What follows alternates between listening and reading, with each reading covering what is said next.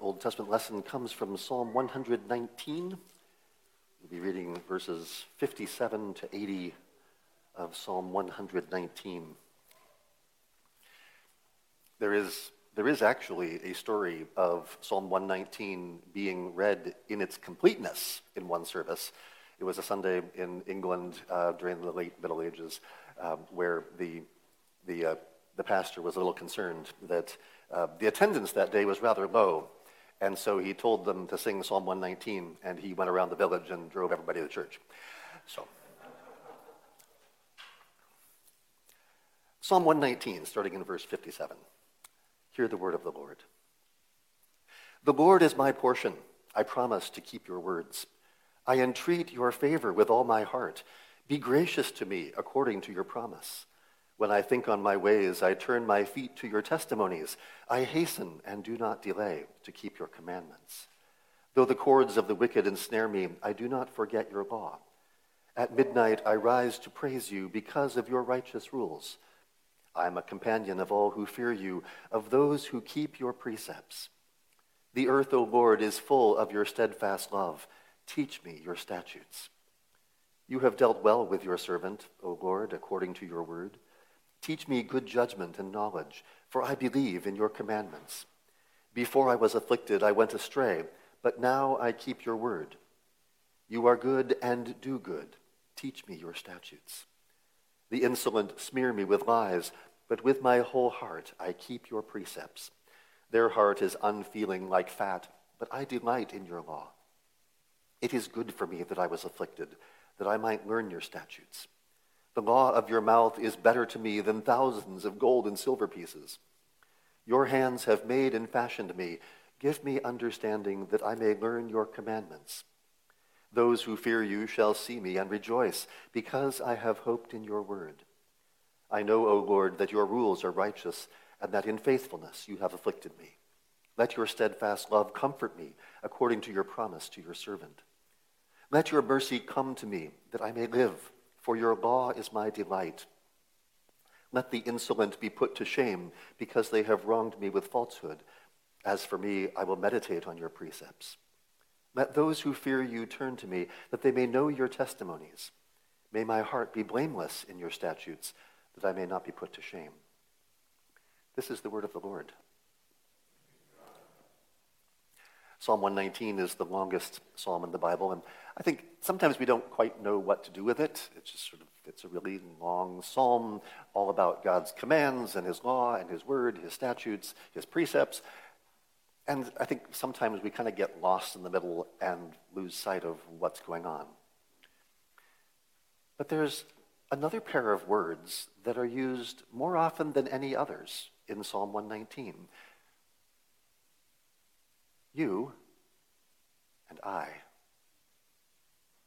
It's only when you see the you, the Lord, and the I, the singer of the psalm, that you start to see what is going on. Psalm 119 is a prayer where I pour out my heart before God.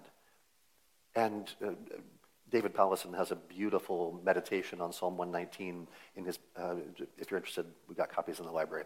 But it's just the way he walks through this and shows this is, this is where I go to learn how to be open with God, how to be vulnerable, how to pour out my soul before the Lord in a way that's, I'm not just, I'm not just sort of like coming to God and saying, I'm always right. What are you doing here? Well, obviously that's not how we come to God. But also, I'm really hurting. This isn't working. Things are not good. I mean, the psalmist has a lot to say about suffering, just to the part we read. Before I was afflicted, I went astray, verse 67. It was good for me that I was afflicted, verse 71. I know, O Lord, that your rules are righteous, and that in faithfulness you have afflicted me, verse 75. How do you think about your suffering? I think oftentimes at, when, we're at, when we're at our best, we think of our suffering as a test of our faith. And that's true. It's something that we need to endure in order to grow in Christ.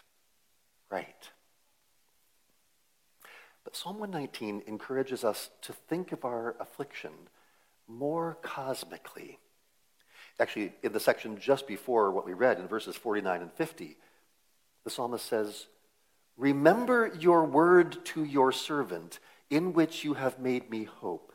This is my comfort in my affliction, that your promise gives me life. What does he mean? Remember your word to your servant. Who is the servant of the Lord? This is, a, this is encouraging us to think of the first person singular as, as the servant of the Lord, as, yes, David, even more, Jesus. This is my comfort in my affliction, that your promise gives me life. What is the promise that gives life? What if I told you that your suffering, your affliction, is part of the great trial, the great tribulation that was prophesied to come upon the Lord's people before the end? What if I told you that your suffering was part of what God is doing in history to bring about the salvation of humanity?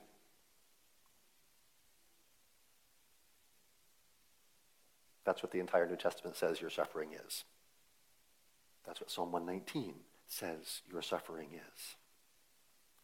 How should a Christian respond? I mean, I know many of you either have been through this or are going through this, and the rest of you are about to go through this.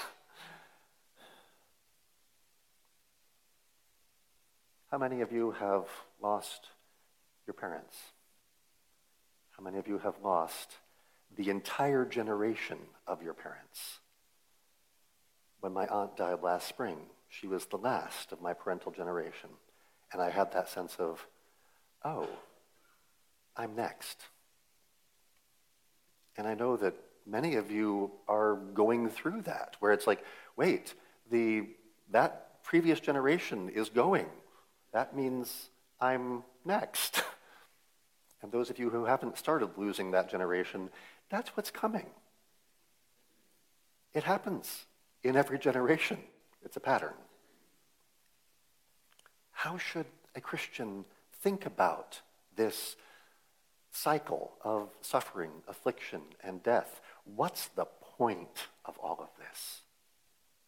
Well, whenever we maintain our faith in Christ throughout these situations, we demonstrate our identification with the Messiah, with the servant of the Lord, whose promise gives life.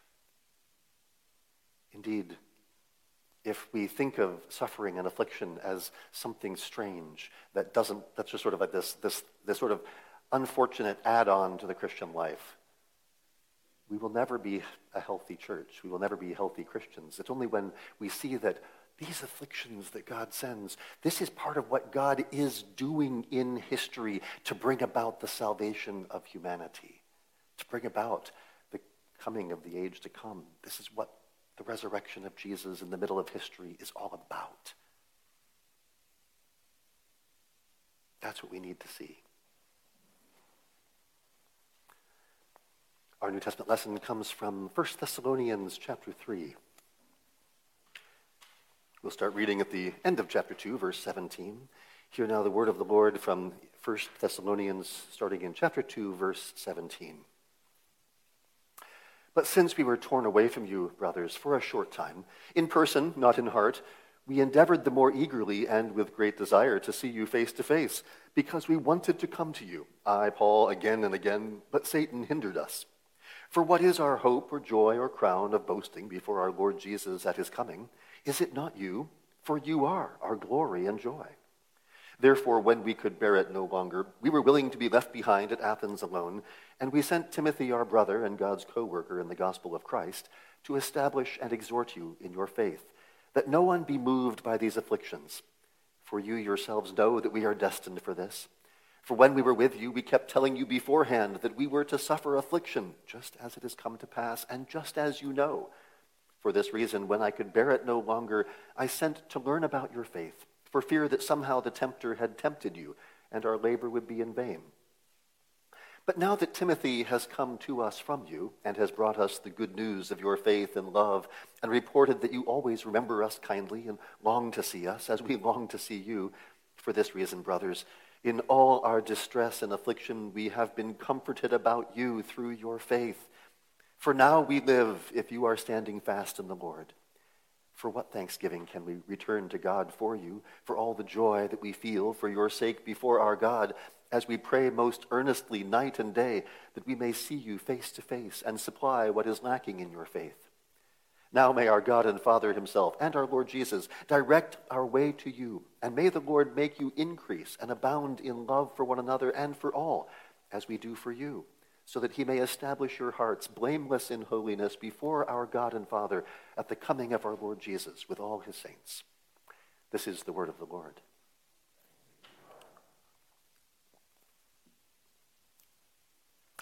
The thing that Paul wants you to see here in this chapter is that your suffering, your afflictions, are part of what God is doing in the Great Tribulation.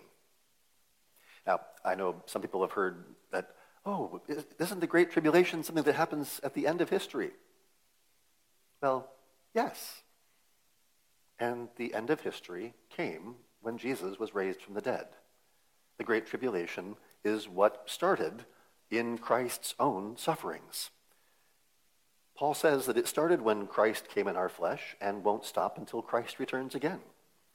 John says the same thing in Revelation 1, verse 9. He said, I, John, your brother and partner in the tribulation and kingdom and patient endurance that are in Jesus. The tribulation and the kingdom are not two different stages in redemptive history. They're the same stage. When did the kingdom start? Well, when Christ came in the flesh and announced the kingdom of God is at hand. What will happen when Christ returns? He will, according to Paul in 1 Corinthians 15, hand over the kingdom to his Father. So when the king came, that's when the kingdom started, and he will then hand the kingdom over to his Father when he has put, placed everything under his feet. So that's where the kingdom refers to from the incarnation of Christ to his return.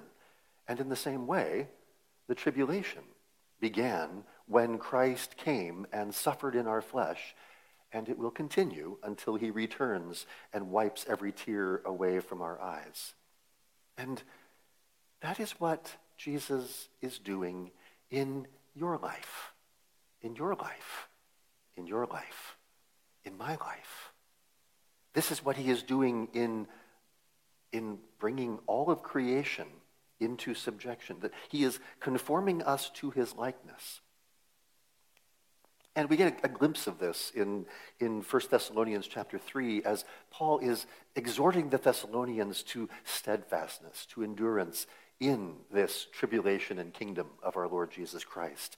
Uh, you'll, you'll understand better when we get to chapters 4 and 5 why I'm bringing this up now, because you read chapter 3, you're sort of like, what does all this have, end time stuff have to do? Well, that's where Paul's going in chapters 4 and 5. And so chapter 3, he's setting you up for it. And in chapter 3, we get a glimpse into Paul's own experience of what Luke tells us in Acts chapter 17. Uh, in Acts 17, uh, we hear about Paul's brief stay in Thessalonica. He had spent three weeks visiting the synagogue, reasoning with them from the scriptures, explaining and proving that it was necessary for the Christ to suffer and to rise from the dead, and saying, This Jesus whom I proclaim to you is the Christ.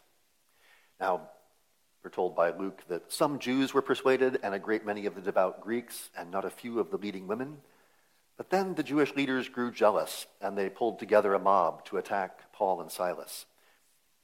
So these new believers in Thessalonica who seem to only have had a few weeks of Paul's instruction in the faith are suddenly left without teachers. And Paul was sent away uh, with Silas to Berea, where the Berean Jews searched the scriptures to see if these things were true, but then the Jews from Thessalonica sent agitators to pursue Paul. And so the Bereans sent Paul on to Athens, while Silas and Timothy stayed in Berea.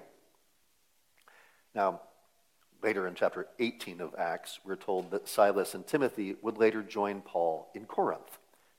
Well, that seems to be where Paul is writing 1 Thessalonians from. Paul is now in Corinth. He's writing back, and he's basically saying, okay, just want to make sure y'all are okay and that you're still growing in the faith, that you haven't, uh, there's going to be all of these temptations to fall away. The tempter is going to be going after you. The Jewish community, if, if you, for those who had been hanging out in the synagogue, the Jewish community is going to be trying to pull them away from Jesus back to Judaism. The Gentile community is, is going to be saying, Are you nuts? Resurrected Messiah? What on earth are you talking about? So, if Satan is trying to hinder my attempts to go back to Thessalonica, what does that say about what's happening in Thessalonica? If there's, you know, sort of like this, I, I haven't heard anything. What's going on? I had heard initial reports of their faith, of their, of their love. Their, hope this is great, but now what's happening? I feared that the tempter had tempted you, and our labor would be in vain. Paul knows that the tempter would love nothing better than to undermine their faith. Remember, this is, this is the same Paul who will say, Be anxious for nothing. And the same Paul who says, Be anxious for nothing says, I feared. You got to understand that when Paul says, Be anxious for nothing, he's not saying that, oh, there's nothing to fear in all the world. There are lots of things to fear in all the world, the tempter being the most prominent one, perhaps. But he says, I feared the tempter had tempted you. But what did he do about it? You see, this is, this is the question of our, our problem is when we get anxious, we start thinking, ah, okay, how do I fix this? How do I make it right? What do I do? What do I do? What does Paul do? Well, you notice Paul spends a lot of time in prayer, and he also looks for what can I do in this case, send Timothy. let's sort of let's see how they're doing. Let's send a messenger. But do you realize that the tempter is trying to undermine your faith as well? Satan has many schemes, but the one that Paul highlights here is suffering. In our day, one of Satan's favorites is if God loved you, he wouldn't let you suffer. You ever, you ever felt that one?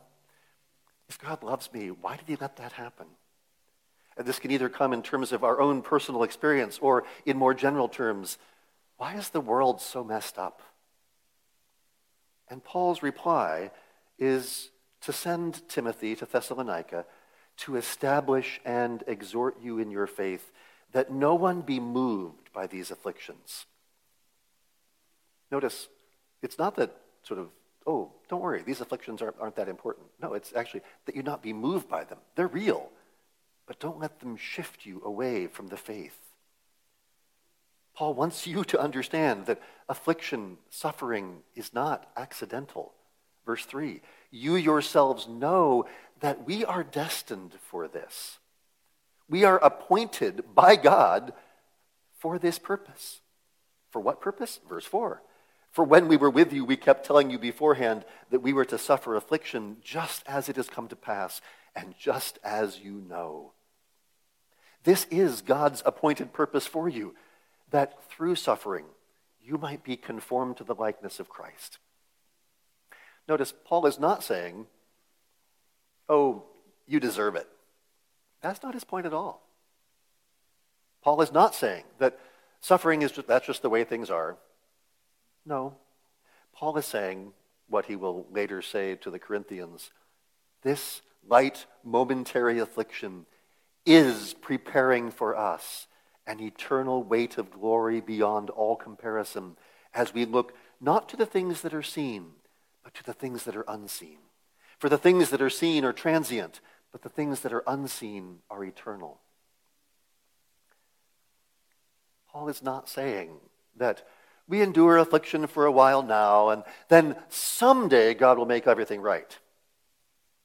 Actually, what he's saying is these afflictions that we endure right now are part of what God is doing in making all things right. These light momentary afflictions are preparing for you an eternal weight of glory. This is what, you know, before I was afflicted, I strayed, said the psalmist. Ah, it was good for me I, that I was afflicted because now I see, and I am being conformed to the likeness of Christ. There is a direct relation, Paul is saying, not just an indirect, tangential thing, but a very direct relation between your suffering and eternal glory. What is that direct relation between your suffering and eternal glory? The cross of Jesus. The eternal Son of God came in our flesh. He took our humanity upon himself, joined our humanity to himself, and suffered for us on the cross. The Heidelberg Catechism has a nice way of putting this. He must be a true man, because the justice of God requires that the same human nature which has sinned should pay for sin. He must be a righteous man, because one who himself is a sinner cannot pay for others. He had to be a true man. Only Adam's flesh and blood could pay for Adam's error. But not just a true man, he also had to be a righteous man, one who, in every respect, has been tempted as we are, yet without sin, as Hebrews says. Only a true and righteous man could be a fitting, unblemished sacrifice. But even a true and righteous man could not bear the weight of our sin. A true and righteous man could pay for one because he, one pays for one. That's why our Lord Jesus must also be God. He must be true God says the Catechism, so that by the power of his divine nature he might bear in his human nature the burden of God's wrath and might obtain for us and restore to us righteousness and life. It must be a son of Adam who would repair Adam's fault, but no son of Adam could survive the wrath and curse of God. I love how John Calvin says this. His task was so to restore us to God's grace as to make of the children of men children of God, of the heirs of Gehenna, heirs of the heavenly kingdom. Who could have done this had not the selfsame Son of God become the Son of Man, and had not so taken what was ours as to impart what was his to us, and to make what was his by nature ours by grace? It was his task to swallow up death. Who but the very life could do this? It was his task to conquer sin. Who but very righteousness could do this?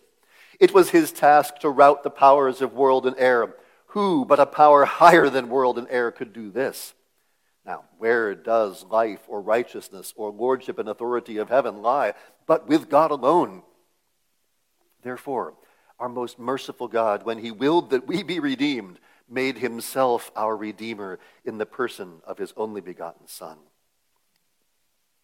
But God doesn't just sort of like come along and wave a magic wand. God doesn't have magic wands. How does he do it? He does it far better. He joins us to himself.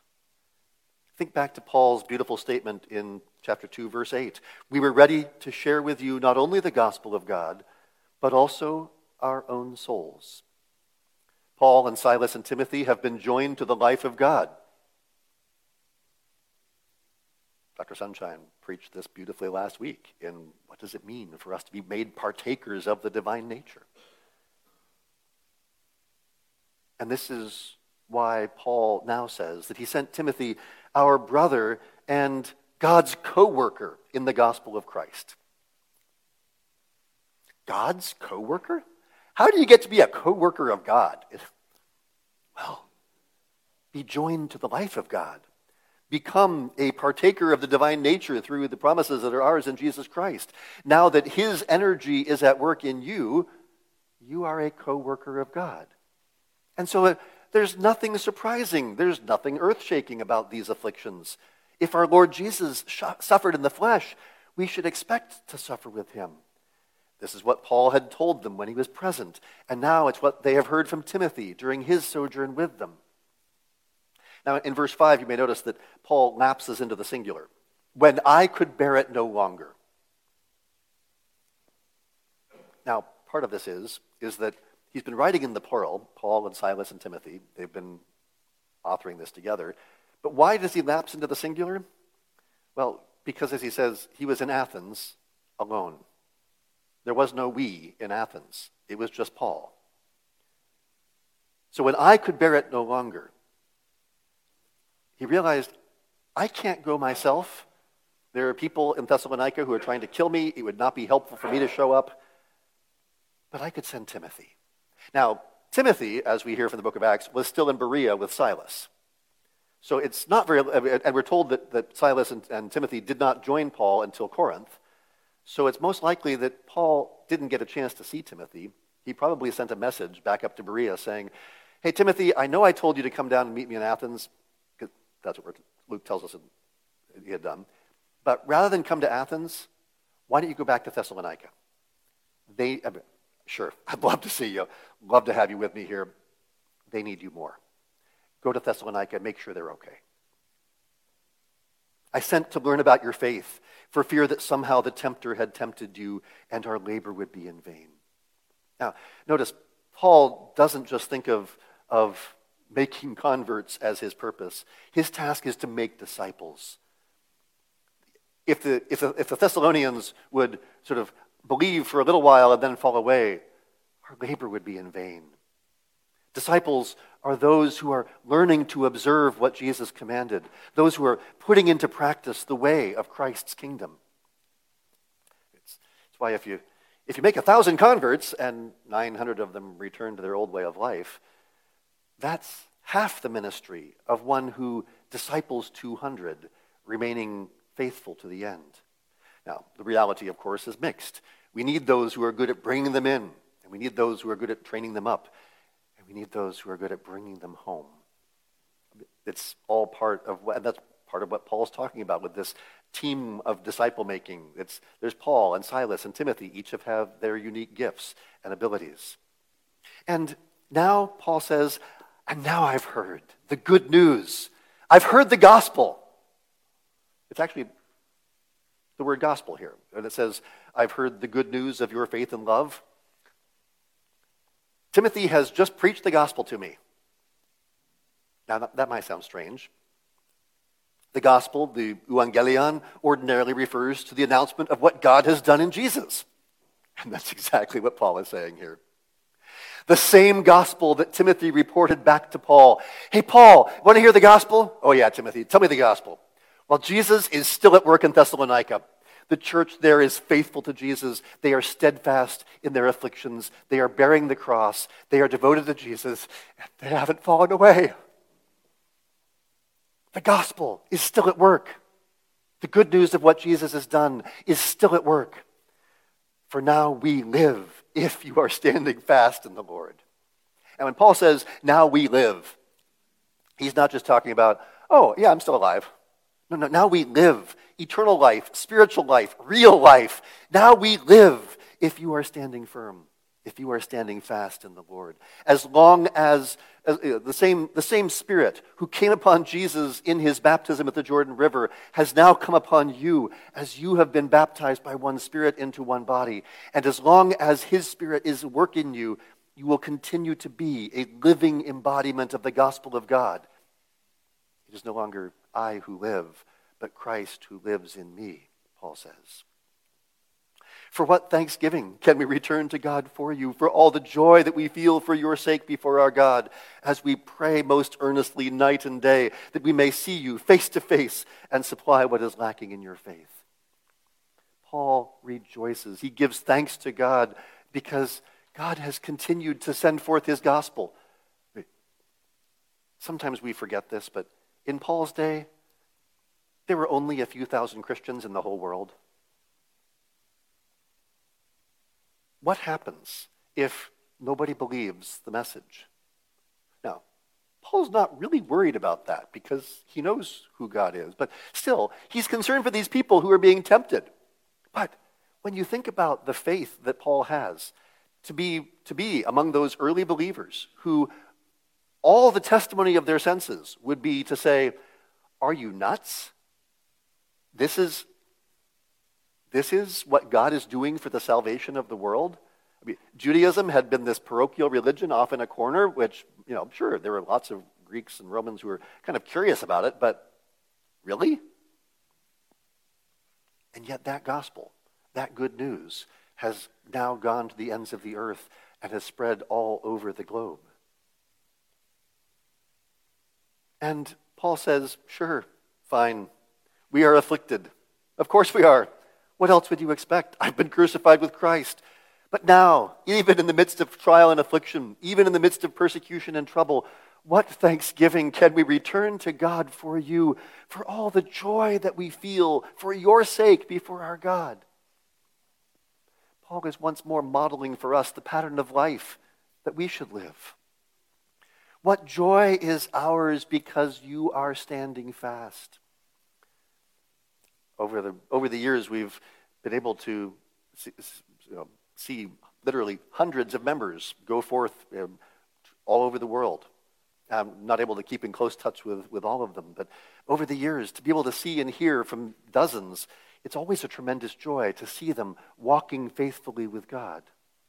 And Paul says that we pray most earnestly, night and day, that we may see you face to face and supply what is lacking in your faith as he rejoices, as they rejoice in the steadfast faithfulness of the, of the saints, they continue to pray earnestly for the church in Thessalonica that they might see them face to face. I mean, letters are good. Timothy's report is one step better. I'm sure a, a phone call or a Zoom chat would be, would be fine. But Paul says we pray most earnestly day and night that we may see you face to face. Hearing a digital representation of your voice is not the same thing. Seeing a digital facsimile of your face is not your face. The only way to see you face to face is to be present in the flesh. Other forms of communication are good. Don't get me wrong. I, I am thankful to God for Zoom. Lots of good things have happened. But it's not the same thing as being in the flesh. Other forms of communication lack the embodiedness of face to face connection. Why is this so important for Paul? Well, we want to supply what is lacking in your faith. What does Paul mean by that? I mean, he's just heard that they are standing firm. What is lacking in their faith? Well, we saw at the beginning of 1 Thessalonians that what Paul wants to see for you is that you would continue to grow in faith, hope, and love. The work of faith is holding fast to Christ, believing Him, trusting Him, even when everything around you seems hopeless.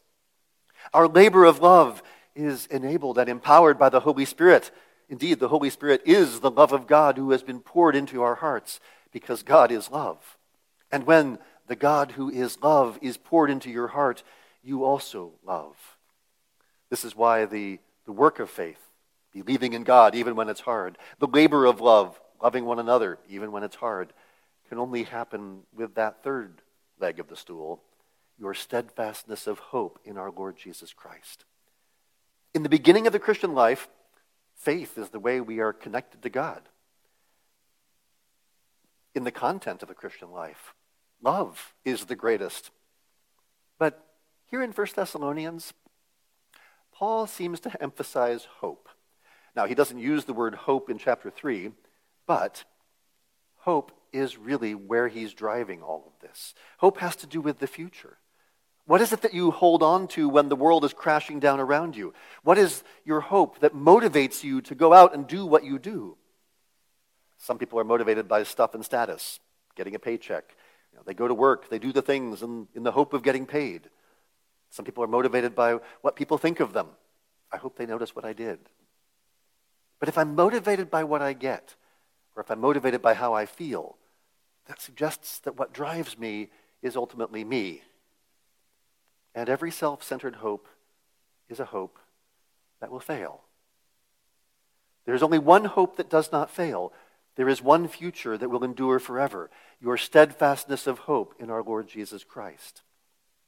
Hope in our Lord Jesus means that in what you're doing at every moment, you are connected to Jesus, that He is at work in you. Hope says, Yes, He who began a good work in me will bring it to completion in the day of Jesus Christ. That's what I'm longing for. So, what is lacking in your faith is that endurance in hope.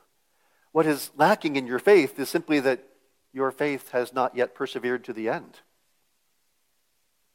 That's what's lacking. I mean, in one sense, the only way to supply that lack is that regular encouragement to hold fast. That is a lack that will never be finished filling up until the day of your death. And this is where we see the return of hope into Paul's letter. Now, he's been focusing on faith. In, in, in, verse 2, we sent Timothy to establish and exhort you in your faith. Verse 5, I sent to learn about your faith for fear the tempter had tempted you. Verse 6, Timothy has brought the gospel of your faith and love. Verse 7, we have been comforted about you through your faith. Verse 10, we seek to supply what is lacking in your faith. And even though he doesn't use the word hope, hope is what verses 11 to 13 is all about. And that hope is spelled out in verse 13 that he may establish your hearts blameless in holiness before our God and Father at the coming of our Lord Jesus with all his saints. That hope is the motivating power of the gospel. If your hope is that you will have a comfortable life, that is not a Christian hope. If your hope is that you will pass on a tidy inheritance to your kids, that's not a Christian hope. The Christian hope is that the Lord Jesus will make you increase and abound in love for one another and for all. The Christian hope is that the Lord Jesus will establish your hearts blameless in holiness before our God and Father at the coming of the Lord Jesus with all his saints. Paul thinks of the Christian life as a life lived at the intersection of the cross and resurrection of Jesus. We share in his sufferings, in our trials and tribulations, but we also share in his resurrection glory. It's, not just that, oh, someday we get resurrection glory, but already by faith we see him sitting at the right hand of God. Already by faith, Paul says in Ephesians, we have been raised and seated with him in the heavenlies. That's our present identity. I have been crucified with Christ. There's the suffering with him. And it is no longer I who live, but Christ who lives in me. And the life I live in the flesh, I live by faith in the Son of God, who loved me and gave himself for me. Galatians 2:20. That is our present reality in Christ. Now, our understanding of this falls short. Our experience of this, not very good, pretty fragmentary. That's part of the, the already and the not yet. Already, we begin by faith to apprehend this. Paul will use that word apprehend. If you think about it, apprehend is a great word. Apprehending something is laying hold of it. It's, it, it, it involves the thinking about it, understanding it, but it's more than just intellectual. It's a grabbing hold, apprehending, taking hold. That, that's the, the idea of what Paul is getting at. Now, over the next couple weeks, we'll look more at what Paul means by this because in chapter 4, he's going to talk about what it means to be blameless in holiness, and he's going to talk about what he means by the coming of our Lord Jesus with all his saints. So for today, it's sufficient to end by saying that Paul's prayer our prayer is that the Lord would make you increase and abound in love for one another and for all. Paul will say to the Galatians, Do good to all people, and especially to those of the household of faith. We have a special call to love one another in the body of Christ. But that special call is to overflow in love for everyone around us. Because this is how the love of Christ continues to increase and grow in all the earth. If, if we do not love one another, how is anyone supposed to believe that Jesus is risen from the dead?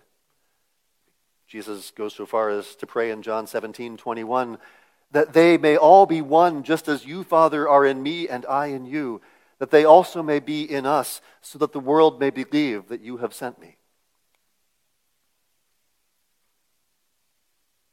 If we don't live as one, then the world has a right to say, Eh, the Father didn't send Jesus. Uh, This follows up on what Jesus had said a few chapters earlier in John 13 35. By this, all people will know that you are my disciples if you have love for one another.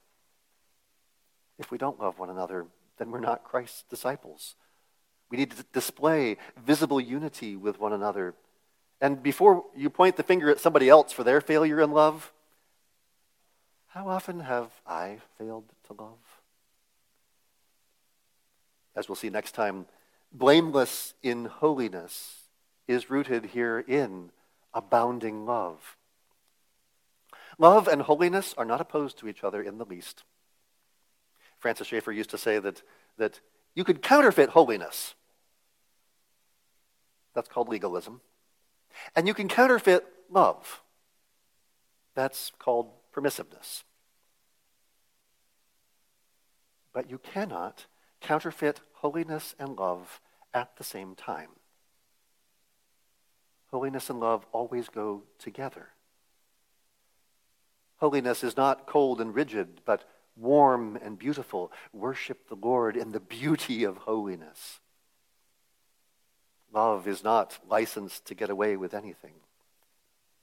I remember a man who was holding forth the standard of holiness, showing how Christ calls us to walk pure and blameless before him. The young man before him was obviously a little distraught. I fall so far short. But the older man then smiled and pointed to the cross of Christ, the one who took our sin and our shame upon himself.